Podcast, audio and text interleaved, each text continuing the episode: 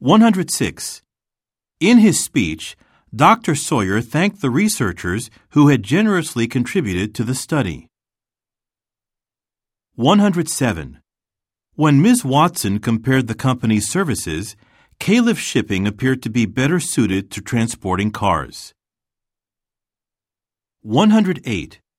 Several facilities in the area will be temporarily without drinking water while workers repair a pipeline. 109. The newspaper reporter refused to reveal the source of the highly sensitive information. 110. Those interested in the position should submit a resume to the following address along with a completed application form.